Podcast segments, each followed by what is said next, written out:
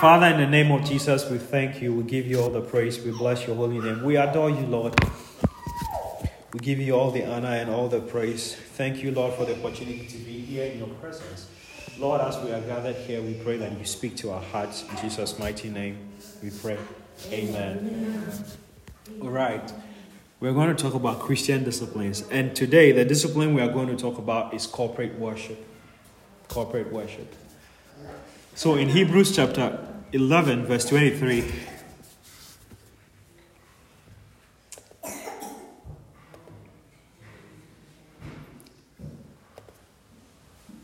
All right. Hebrews chapter 11, verse 23 to 25. The Bible says, Let us hold fast the confession, confession of our faith without wavering. For he who promised is faithful. And let us consider one another in order to stir up love and good works, not forsaking the assembling of ourselves together, as is the manner of some, but exhorting one another, so much the more as you see the day approach. This scripture is talking about us meeting and having regular fellowship. The Bible says that we should not ignore, we should not forsake the gathering of ourselves together. We should meet regularly, we should have fellowship. And in that fellowship, what the Bible wants us to do is that we exhort one another and we encourage one another. We provoke one another unto good works. We provoke one another unto love. We provoke one another into the image of Christ. So the Bible says, more so, it's more important that as we see the day approaching, meaning that as we see the end coming, we should be eager to have fellowship. We should be eager to have fellowship and to meet as an assembly. The thing is, when you think about this scripture, that the scripture pointed out that as we see the day approaching, as we see the end coming, then we have to be eager to have fellowship. But one thing that we see, comparing what the Bible is saying to what we, we're experiencing now, is that as the day is approaching, the interest of people in gathering and assembling and in fellowship is, is diminishing. People don't want to fellowship. People, people don't want to come in to have church anymore. And right now we have technology that is helping us spread the gospel, which is very good. But the same technology, if not managed properly, can affect our meeting together and our assembling together as a church. But the Bible instructs us that as we see the day approaching, we should be eager to come together, meet and assemble and have fellowship. Now, when we accept Jesus Christ as our Lord and personal Savior, we become part of a kingdom. The Bible says that you are a chosen generation, a royal priesthood, a holy nation, his own special people, that you may proclaim the praises of him who called you out of darkness into his marvelous light. So once we accept Jesus Christ as our Lord and personal Savior, we become part of a kingdom. And you see, the thing about a kingdom is that in a kingdom there is no democracy. The reason why we don't sometimes understand what the Bible is saying is that sometimes we don't look at the things the Bible is saying out of the lenses of the people who wrote the Bible or the people that the Bible was written to. At that time, they didn't have presidents, they didn't have all this. They had, they had a king, and the king was in charge of everything. Everything the king says is final. When they were writing, and so when they wrote the scripture and they said, We are a peculiar people, we are a kingdom. The writer had that in mind that we are a kingdom and we have one king. And whatever the king says is final. So in Christianity, unfortunately, our generation will not love this. In Christianity, there is no democracy. Our generation loves democracy. we want to have a say in everything that goes on. We want to be able to disagree and agree. But you see, once you submit to the Lordship of Jesus Christ, when you say that you are my Lord, what you are saying is that whatever you say is final. I don't argue. I, I whatever suggestion I have does not matter. And you see, the, thing, the good thing about this kingdom is that we know that our king is a king who is love. Bible says God is love. and there's nothing he will do that is going to hurt us. Whatever he does is in our interest, it's in our best interest. And so when we submit to the Lordship of Jesus Christ and we become, we become part of the kingdom, we do not have the option to choose to obey some of the some of the things the Bible say and then reject some of the things the Bible say. But once we say, Jesus, you are my Lord, then we are saying that the, Jesus Christ, you have the final authority over my life. Whatever you say is final in my life. And so you find people, I, I included this point because you find people who, when you, you talk to them, they will tell you, I'm a Christian, but I don't believe in going to church. I'm a Christian, but I don't believe I should go to church. I only worship in my room, read my Bible, and I'm fine. You are not fully obeying the gospel. Because Jesus Christ said, when Jesus Christ said, I'm going to come to that, I don't want to jump, but Jesus Christ said, I am going to build my church. The word church there is ecclesia, which means assembly of people. And so when he says, I am going to build my church, he's going to build his people. He's going to build the assembly of his people together. And his people were going to come together to worship. Amen. And so when Jesus said he was going to build his church, he's going to build each and every one of us who is part of the church that he is going to build. One thing that I wanted to mention earlier on you see, in, in the book of Acts, when Saul was fighting against the church and was uh, crucif- um, um, persecuting the people in the church, when he encountered Jesus Christ, Jesus Christ said, Why do you persecute me? He didn't say, Why do you persecute the church? He said, Why do you persecute me? And Paul said, Lord, what do you want me to do? And so, whatever thing you do against the church, you are doing it against Christ. When he, when he met Paul, he didn't say, Why are you persecuting my people? Or why are you persecuting my followers? He says, Why are you persecuting me? And so, whatever thing you do against the church of, of Christ, you are doing it against him. Because the Bible says the church is the body of Christ. So, anything you do against the church, you are doing it against him. And with that understanding, I want us to be very careful in our criticisms against the church. We have to be very careful. The things we say against the church. You see, the Bible says that who are you to judge another man's servant? To his master he falls or he rises. And so you mind your business. Do your, what you are supposed to do. When you have the opportunity to teach, teach the, teach the truth. In a place where, the, where people are teaching error, where they are misleading people, when you have the space and you have the opportunity, or you get into contact with those people, teach the right thing. That is what you're supposed to do. But we have to be careful because we will not fully understand everything. So we might take one part of the story and speak against the church. If Jesus Christ takes persecution against the church as persecution against him, then criticisms against the church is criticisms against him. And so we have to be careful. That's just by the way. But what I, the point I was trying to make here is that Jesus Christ said that he will build his church. And we are the ones he is going to use to build his church. And the scripture we read earlier said that as we see the day approaching, we should not forsake the gathering of ourselves together. So when you come to Jesus Christ, you have become part of the kingdom where God is the king. And everything God says is final and we obey. And it's easy for us to obey God because we know He's a loving Father and there's nothing that He will say that is going to hurt us. And so, as you submit to His Lordship, you know that He's going to lead you the right way. Amen. When Israel, the desire that God had for Israel was that He was going to become their king and they were going to become His subject. And that is what we have now as believers. The Bible says we are a chosen generation, a royal priesthood, a holy nation, a peculiar people that will show forth the praise of Him who called us. So, as believers, we have that place now where He is our God and we are His people. And so, when the people of Israel rejected God, let me read from the book of Samuel. First Samuel.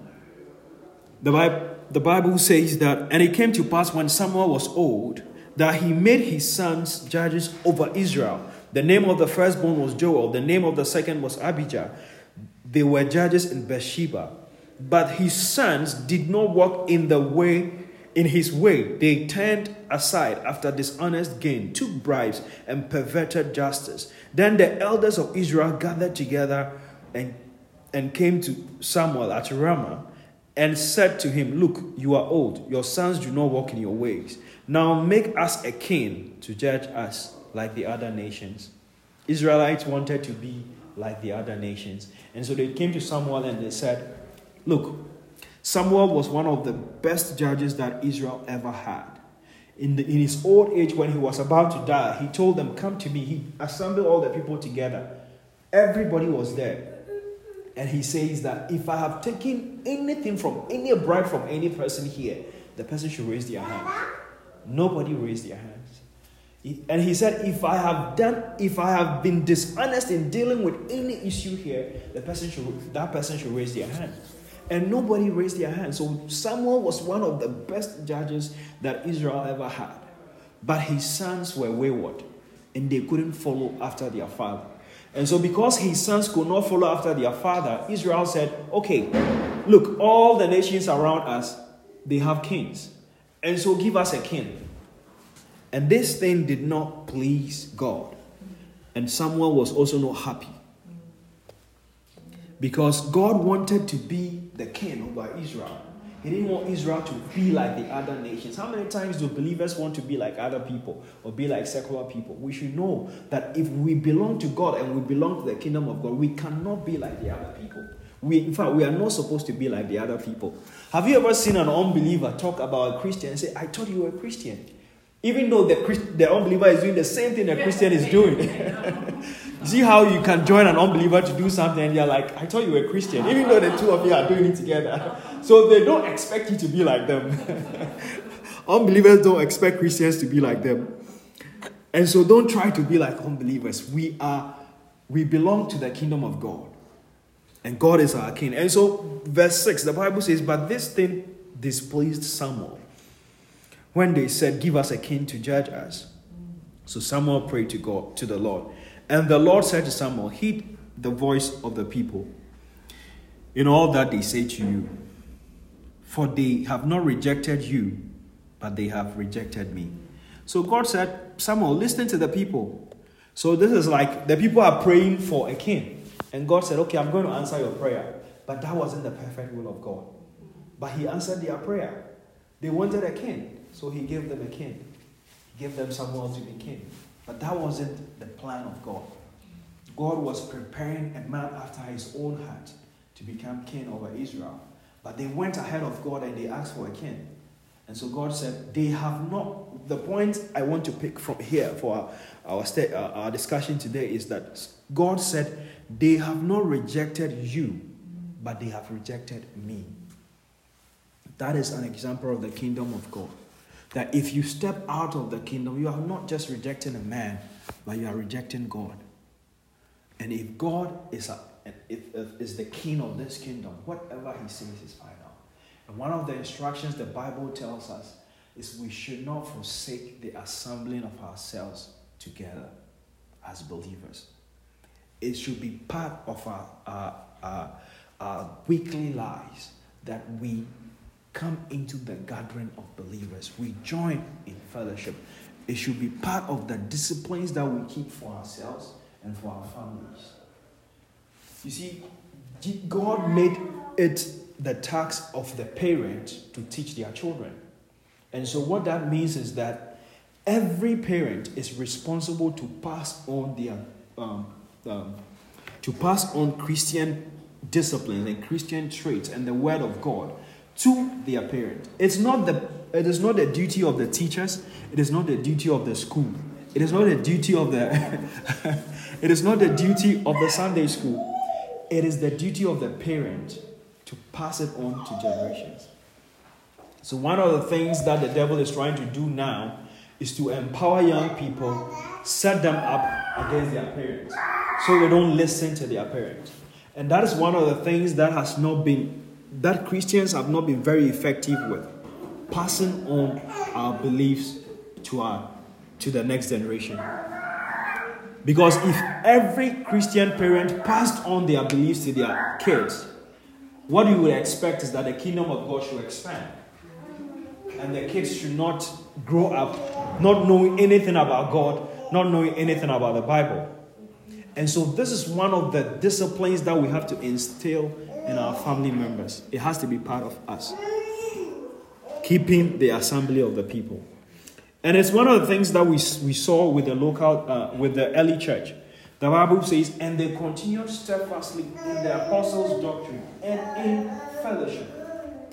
This is one of the things that early church did. They had constant fellowship. They were always in fellowship. They continued in the doctrine.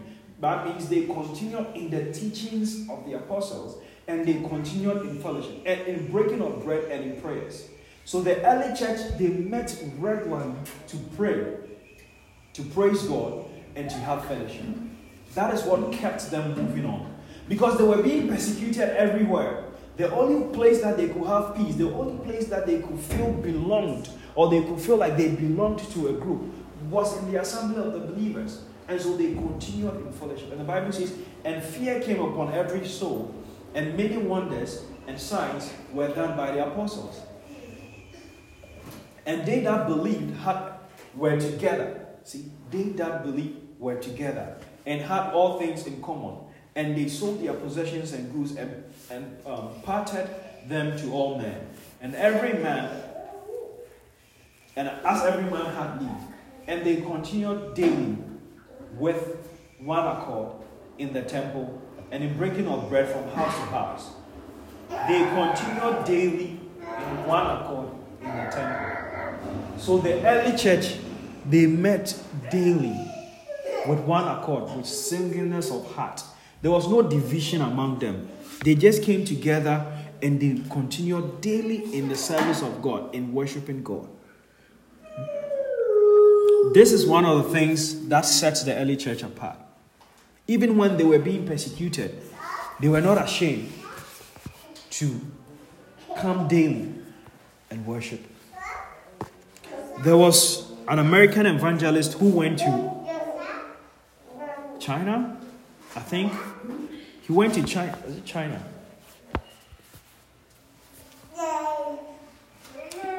Yeah, I think it was China. So an American evangelist went to China. You know, it's, they cannot worship in the open. They have to hide and have their church service. Can you imagine that these people have to hide and have service? And if they are arrested, or if they are seen for coming together to have service, they are going to be jailed not less than a year.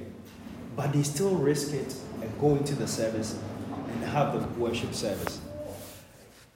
I've heard stories that sometimes one person, they will have one page of the Bible and they will give it to this person to go and read that page for the whole week. And then the next week, he will bring it in and give it to the other person.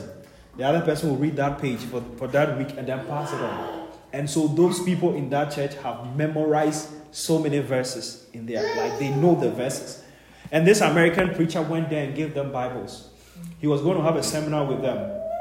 He gave them Bibles, but the Bibles were not enough. So, one of the people who was seated in the service, as soon as he saw the, the verse that the American preacher was going to read, he gave his Bible to the other person. And then the other person used the Bible. So, after the service, he went to the guy and said, Why did you give your Bible out to the person? He said, Because I know he has memorized the chapter that he was reading from. And so he needed the other person to take the verse. And he said these people traveled two hours to come to the meeting. And this, this story I'm telling you is, is online. You can search. I've forgotten the name, but I, I, I know I've shared the story before in another place, but I can't remember the name now.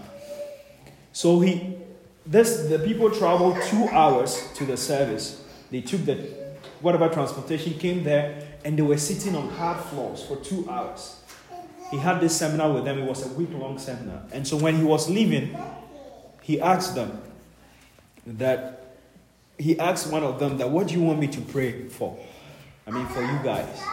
And the guy said, We want you to pray that our church meetings will be like your church meetings. And the American man, the American preacher said, No. I'm not going to pray this prayer. I would rather pray that our church meetings will become like your church meetings. Because in America, we have everywhere, but people don't come in. But look at you people, you came here, you sat on hard floors, you joined this service from the beginning, and you guys were hungry for more. And he asked them, he said, all the people who were seated have been to jail before. Most of them, a greater percentage of the people, had been to jail before because of their faith. They had been to jail because they were caught either with the Bible or in church. But yet, still, they still came for service. And so this man said that I'm not going to pray. I'll try to find the name next week. I want you guys to all read the story for yourself online. He said, I'm not going to pray that our churches become like, that, that your churches become like our churches, but I want our churches to become like your churches. And so we have to understand that the freedom and the liberty we have today to worship and to have church service was fought for by some people who came ahead of us. They fought for it, for us to have this freedom. And once they pass on the baton to us, they expect that we run faster than they did. You know, when you are in a race and you pass the baton to somebody, you expect that the person does better than you have done. The people who came, who, who came ahead of us, they have given us an advantage. They have given us, they have given us the opportunity to have fellowship and to, to be able to meet and have church without being arrested here in the US. We can have this liberty. We can decide to join every church service. But I'm sure the believers who came ahead of us fought. There was a man who translated the Bible into a certain language and he paid for it with his life. He was burnt because he translated the Bible. He paid that price to make it available to a certain generation. And we also have to pay a price that we will hand a church over to the next generation that is better than what we came to meet. Because when we are all gone, if Christ tarries, there will be a generation coming up. The question we need to ask ourselves is Are we leaving behind a church that is better than we came to meet? Or are we leaving a church behind that will be worse than what people handed over to us? And that is what should be in our heart. Amen. As we strive to build his church or to join in building his church, our desire should be that we are leaving a church behind that is better than we came to meet. And so, even as um, technology has made so many options available to us, let's not forsake the gathering of the church let's not forsake the gathering of ourselves together. It is very, very important. Jesus Christ said in Matthew chapter 16, verse 18, that I will build my church. I will build my church, and the gate of hell shall not prevail over it. And like I said, the church is you and me. Sometimes when we talk about the church, people think that the church is a group of people somewhere who are gathered who are raising their hands or who are who are saying they are holy people. But the church is you and I. Every one of us, we are part of the church. And so you see, when you criticize the church, it's like you are criticizing yourself. Because that person who that person who identifies as being part of the church, who is doing something wrong, is part of your body. And what we have to do is to pray for those people. Like I said, as I learn and understand more about what the church is, I pray to God that I stop criticizing people and criticizing the church. But I run my race and do what God has assigned me to do. And be able to help and correct as many people that I can that I am in contact with. But you see, when I sit at my house and I criticize what some other person is doing, it doesn't help that person in any way. And to me, it doesn't help me. Because the Bible says when you see somebody doing the wrong thing, you who are mature, you correct that person in love. And so if I don't have the opportunity to correct that person, and all I can do is to talk behind that person and say all the things that person is doing wrong, it's of no use to me. It's of no benefit to the body as a whole. It's of no benefit to the person. But we have to pray for the body of Christ in general. Because Jesus said, I will build my church. And you are the church. You are the ones that Jesus Christ is going to build. I am the church. He's building us together. And as we continue to reflect His image, that is how He's going to build His church. When He says that I'm going to build my church, He's not referring to a church building somewhere He's going to build. He's building His people who are the church, who are going to be His image to the world, who are going, who are going to reflect who Jesus Christ is. And so, if Jesus Christ says He's building His assembly of people, but His people stop meeting together, and everybody becomes a lone ranger, and everybody is just on his own. Some people say, I, I believe in God, and so I'll stay home, read my Bible, and that is it. I'm okay. I have peace with God. But the Bible says we should not forsake our assembly together. We should not forsake having fellowship together. If Jesus is going to build his church and he's not on earth today, we are his church. We are the ones he's going to build to reflect his image. In the book of Acts, there was a very interesting story, or something happened when the believers, or when Peter was arrested, Peter, James, and John, when they were arrested, the Bible says, and being let go, they went to their own company. And so when they were arrested for preaching, for, for praying for the man who was healed, as soon as they let them go, what did they do? They went to their own company. they could have gone anywhere else, but they chose go to their own company, to their own people. They went to the other believers. And so let's not forsake the gathering of other believers. Let's not say that when we go to the church, the people will talk about us. When we go to the church, people will criticize us. But let us have fellowship with other believers. Let us have fellowship with others who are like minded so that we will provoke each other unto good works and unto love. So when Peter and James and John, when they were let go, Bible says they went to their own company and reported all that the chief priests and elders had said to them. And when they had heard, they lifted up their voice to God with one accord and said, Thou art great God, which made heaven and earth, and the sea, and all that is in them who by the mouth of thy servant David had said, Why did the heathen rage and the people imagine vain things? Vain things. And the kings of the earth stood up, and the rulers were gathered together against the Lord and against his Christ.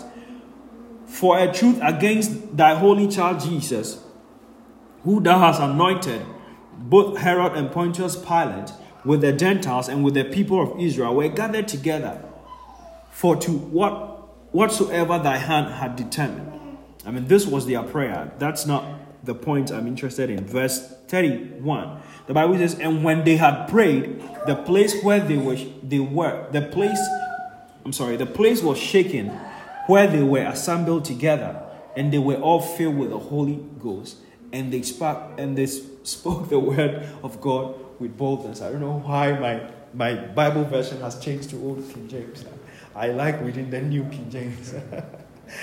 so when they were assembled together, the Bible says, and after they had finished praying, they, re- they were empowered by the Holy Spirit and they went out and spoke the word of God with boldness. This was just after Peter, James, and John had been threatened and they had been beaten. And when they were beaten, the Bible says after they were let go, they went into their, their own people, their own company. And then they told them the things that God had done how they had healed a man and then they were arrested and beaten. And the Bible says, after that, they all prayed together. And as they prayed together, they were filled with the Holy Spirit. And then they had the boldness to speak the word of God. You see, there is strength in in, in, in numbers. Um, that's the golden golden golden state warriors um, slogan. there's there's strength in numbers. And so when we come together, we help each other, we strengthen each other, and we all become bold to go out there and face the world. After the world had persecuted these people and punished them, they came together, they prayed, and the Bible says they were they received the Holy Spirit and they went out there to speak the word of God eh, with all boldness. You see, there is something that happens when we are gathered as believers. It goes beyond the preaching and the singing, it goes beyond what we see. But when we are gathered together, the Bible says there is a company of angels that join us. When we are gathered together, the Bible says Jesus Christ Himself is there because when we are gathered together, we set a throne, a, a, um, a throne for God, and He sits on that throne. He is here, and so there's a lot of spiritual activities that goes on in the gathering of the believers that our eyes do not see, but we believe because the Word of God says so. So there's a lot of things that happen in our gathering. The Bible says when we gather, He as we are listening to the word, He is cleansing us from our sins. And so, even without, even when you have not um, confessed that sin, the word of God that you are listening is cleansing you from your sin, and is helping you and empowering you not to go back to that same sin. And so, there's a lot of things that goes on behind the scenes or in the realms of the spirit that we don't see when we gather as believers in the name of Jesus Christ. And that is why this is it's one of the reasons why we should not forsake the gathering of ourselves together. Today, there's a lot of churches that are struggling to get their members back into the church after COVID. A lot of people have become comfortable. They do everything online. They sit at home, give the offering online, join the worship online, and they are okay. They don't want to join the service. In as much as we thank God for technology, it has, technology has helped in spreading the gospel, but we should be careful that it does not deprive us the beautiful assembly of the people together. It is beautiful when we come together. The Bible says, look at how beautiful it is for brothers to come together in unity. It is, he says, it is there God commands his blessings. So when we come together, God commands his blessings upon us. And so it is important that we do not forsake the coming together of the believers. This is not part of the script, the, the, the verses that I wanted to share, but let me just quickly share that with you. Right, Psalm 133. The Bible says, Behold, how good and pleasant it is for brethren to dwell together in unity. It is like the precious ointment upon the head, upon the head that runs down upon that runs, runs down upon the beard, even Aaron's beard, that went down to the skirt of his garment. So Aaron was the high priest, and he says, when we come together in unity, it is beautiful, and it's like the precious ointment that is the oil, the anointing that runs down from oil, um, Aaron's head into his beard and then to his skirt. And the Bible says, as the dew of Hermon, and as the dew that descends upon the mount of Zion. For there the Lord commands the blessings, even life forevermore. So when we gather here together in unity, God commands his blessings upon us. So please, let us not forsake the gathering of ourselves together. Let us not make life become so busy that we forget the discipline of assembling ourselves together as believers. Amen. Amen. Final verse. The Bible says, Now, this that I declare unto you, now this, in this I declare unto you, I praise you not, that when you come together, it's not for the better, but for the worst. This is Paul. Paul started the church in Corinthians and he's writing a letter to them. He said, This thing I'm telling you, I want to tell you that I'm not happy with you. Because when you come together as a church, it is not for the better but for the worse. So Paul says he's not happy with that.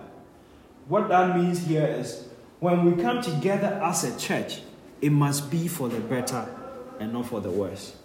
It must be for the strengthening of each other. Finally, I was able to switch back. All right.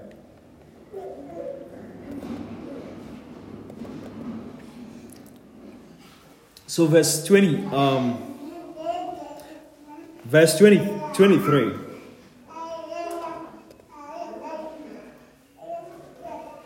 I'm sorry. No, let me, I'm sorry, let me go back. Let me just read from verse 17. Right. So he says, Now in giving these instructions, I do not praise you, since you come together not for the better, but for the worse. So Paul is saying that if the church comes together, it must be for the better and not for the worse. It means that if we meet on a Sunday morning, by the time we leave here, somebody should not be discouraged because he, had, he came to church. But the person should be strengthened and encouraged. The person must get better leaving the presence of God. So you don't have to leave the presence of God worse than you came in. Amen. He says, For first of all, when you come, when you gather together as a church, I hear there is divisions among you. And in part, I believe it. So Paul had a report that this church in Corinthians, there was divisions among them. And Paul says, I believe it. And this, I am not happy. And so when we come together as believers, we must come, we must be of one accord. There must not be divisions among us. And when we come together, it is for us to get better when we leave and not get worse. And so, in conclusion, I just want to say that we should not forsake the assembling of ourselves together. We are in a kingdom. God is the king, and every instructions that he gives us, we must obey. We must not choose which instructions we want to obey, but we must obey every single instruction that God gives us as our king. And one of the things he expects us to do is that as the days draw near, we should not forsake the assembling of ourselves together. And so let's make gathering of the believers part of our disciplines as, as Christians. So this, this will be the last Christian discipline I'm going to talk about. But um, we have one more. I want to talk about prayer, but I know I've done a teaching on prayer before. So we'll talk about other Christian disciplines later. But then let's pursue the discipline of corporate worship. God expects us to join the corporate worship, to, to join the other um, believers, the body of believers, to worship on a regular basis. Amen. Amen. Shall we pray? Father, in Jesus' mighty name, we give you praise. We thank you. We bless your holy name. We adore you, Father. We pray in Jesus' mighty name that you strengthen us. Give us the grace to be obedient to your word. Father, we pray in Jesus' name any obstructions that stands in our way from joining the corporate worship, we come against it. We pray in Jesus' mighty name that you help us to be obedient to your instructions. Help us, Lord, to be part of your body that you are building in these days. And we pray, Lord, that we'll leave behind a vibrant church and we will not be the generation that will drop the baton. In Jesus' mighty name, we have prayed. Amen. Amen. Right.